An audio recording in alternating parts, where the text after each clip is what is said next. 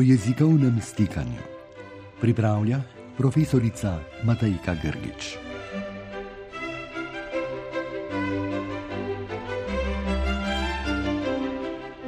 Drage poslušalke in dragi poslušalci, lepo pozdravljeni. V prejšnjih dveh oddajah smo obravnavali pojave konvergence.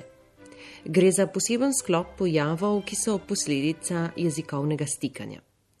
O konvergenci specifično govorimo takrat, ko postaja eden od dveh ali več jezikov v stiku, ponavadi je to jezik, ki ima šipkejši, torej podrejen položaj, vedno nekako bolj podoben, seveda med narekovaji, dominantnemu jeziku.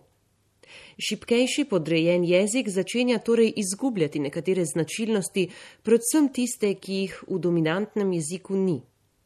Ko govorimo o šipkejšem ali podrejenem in dominantnem ali nadrejenem jeziku, ne mislimo nujno na družbeni status ali prestiž obih jezikov. Sociolingvističnih dejavnikov, naprimer pravne zaščite, šolanja, javne rabe, sicer nikoli ne moremo povsem zanemariti. A na področju pojavov jezikovnega stikanja igrajo pomembno vlogo tudi drugi elementi predvsem, kako bi lahko rekli, enostavno znanje, torej poznavanje jezikov in stopnja razvoja jezikovnih kompetenc med govorci.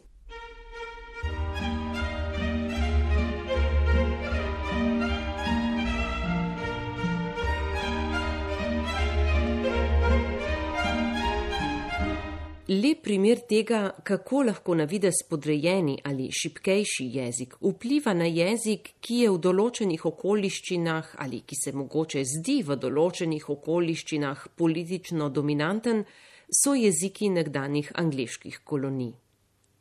V kolonijah je bila seveda angliščina, torej jezik kolonizatorjev, dominanten jezik. A lokalni jeziki kljub temu niso izumrli. Ravno nasprotno. V nekaterih primerjih so prvine lokalnih jezikov okužile, med navednicami tudi angliščino, in vplivali na razvoj lokalnih različic tega jezika.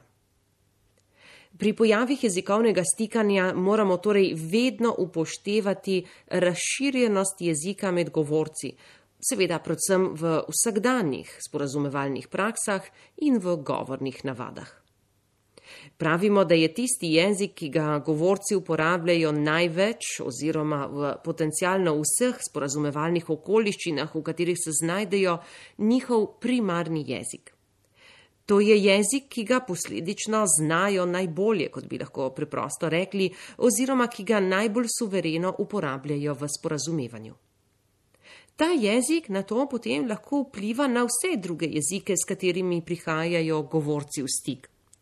Primarnega jezika pa ne moremo in predvsem ne smemo enačiti s politično ali ekonomsko dominantnim jezikom, niti ne nujno z jezikom, v katerem se govorci šolajo ali izobražujejo.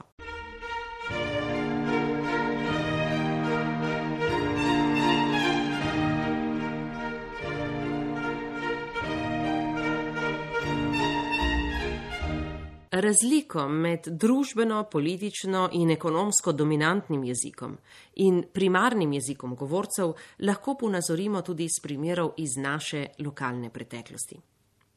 Za časa fašizma je bil v naših krajih italijanski jezik politično in ekonomsko prav gotovo dominanten. Slovenščina je bila celo prepovedana, otroci so se šolali v italijanskem jeziku. Kljub temu pa nam rekonstrukcije, ki jih lahko danes opravljamo samo še na podlagi posrednih pričevanj, kažejo, da je bila slovenščina primarni jezik govorcev, ki so se identificirali s slovensko skupnostjo. Če so lahko izbirali, v katerem jeziku govoriti ali celo pisati, so mnogi govorci tedaj izbirali slovenščino, ker pri sporazumevanju v italijanskem jeziku niso bili, seveda po lastni oceni, tako suvereni. Isti trend se je potem nadaljeval še po drugi svetovni vojni in je bil celo še bolj izrazit. Čeprav je bil takrat formalno pravni status slovenščine v Italiji nedvomno slabši od današnjega. Kljub temu, torej, da slovenščina ni bila dominantni jezik določenega območja, oziroma da je bila v določenih okoliščinah celo ogrožena in prepovedana, je bila prav gotovo takrat primarni jezik pomembnega deleža govorcev, ki so se identificirali s slovensko narodno skupnostjo.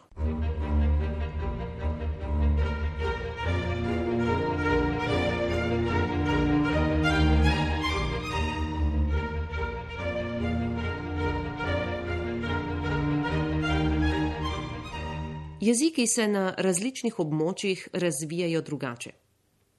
Predvsem geografska oddaljenost od okolja, kjer je določen jezik primaren, dominanten ali celo edini sporazumevalni kot, vpliva na razvoj lokalnih rab in idiomov. To opažamo pri jezikih migranskih skupnosti, naprimer pri slovenskih zdomcih. Območjem, ki so geografsko oddaljena od tistih, kjer je določen jezik primaren, pravimo jezikovni otoki oziroma strokovno enklave. V Trstu imamo na primer srbsko jezikovno enklavo, grško jezikovno enklavo, ponovem tudi kitajsko jezikovno enklavo in tako dalje.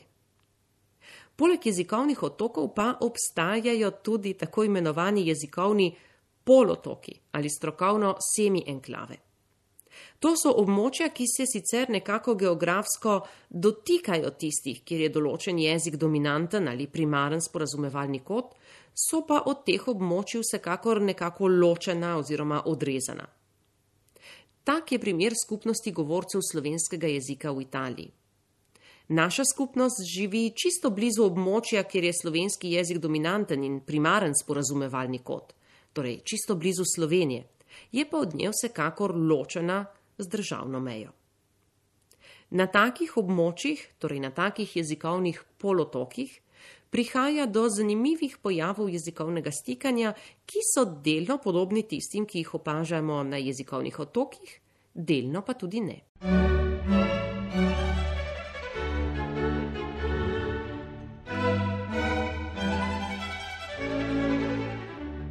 Tak pojav, ki je značilen za jezikovne polotoke, je podomačevanje ali domačenje besed.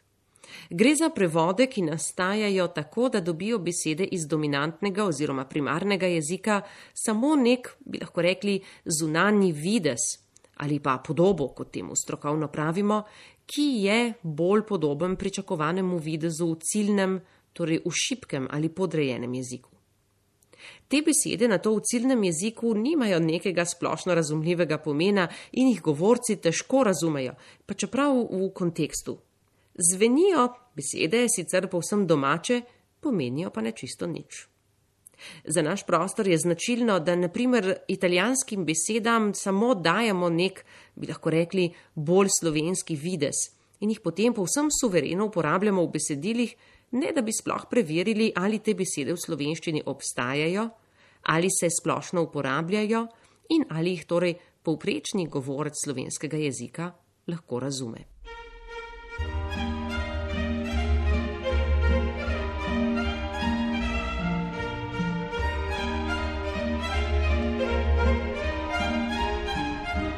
Primer take rabe torej splošnega podomačanja brez preverjanja, ali beseda res obstaja v slovenščini ali ne, je beseda rekurs.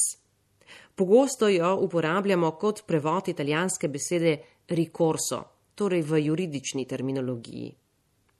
Beseda rekurs v slovenščini sicer obstaja, a ima povsem drugačen pomen.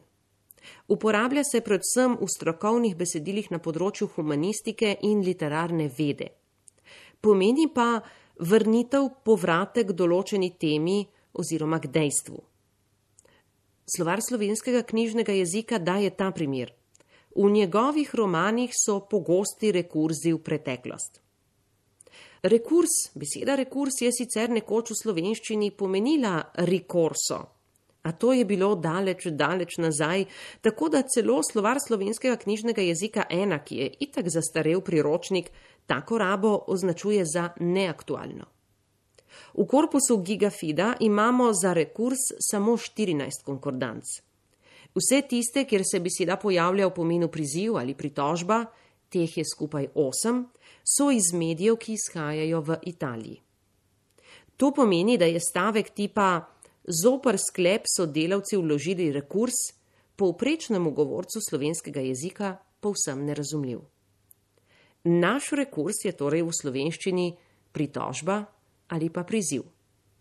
Več podobnih pojavov pa, drage poslušalke in poslušalci, si bomo ogledali v naslednji oddaji. Nasvidenje.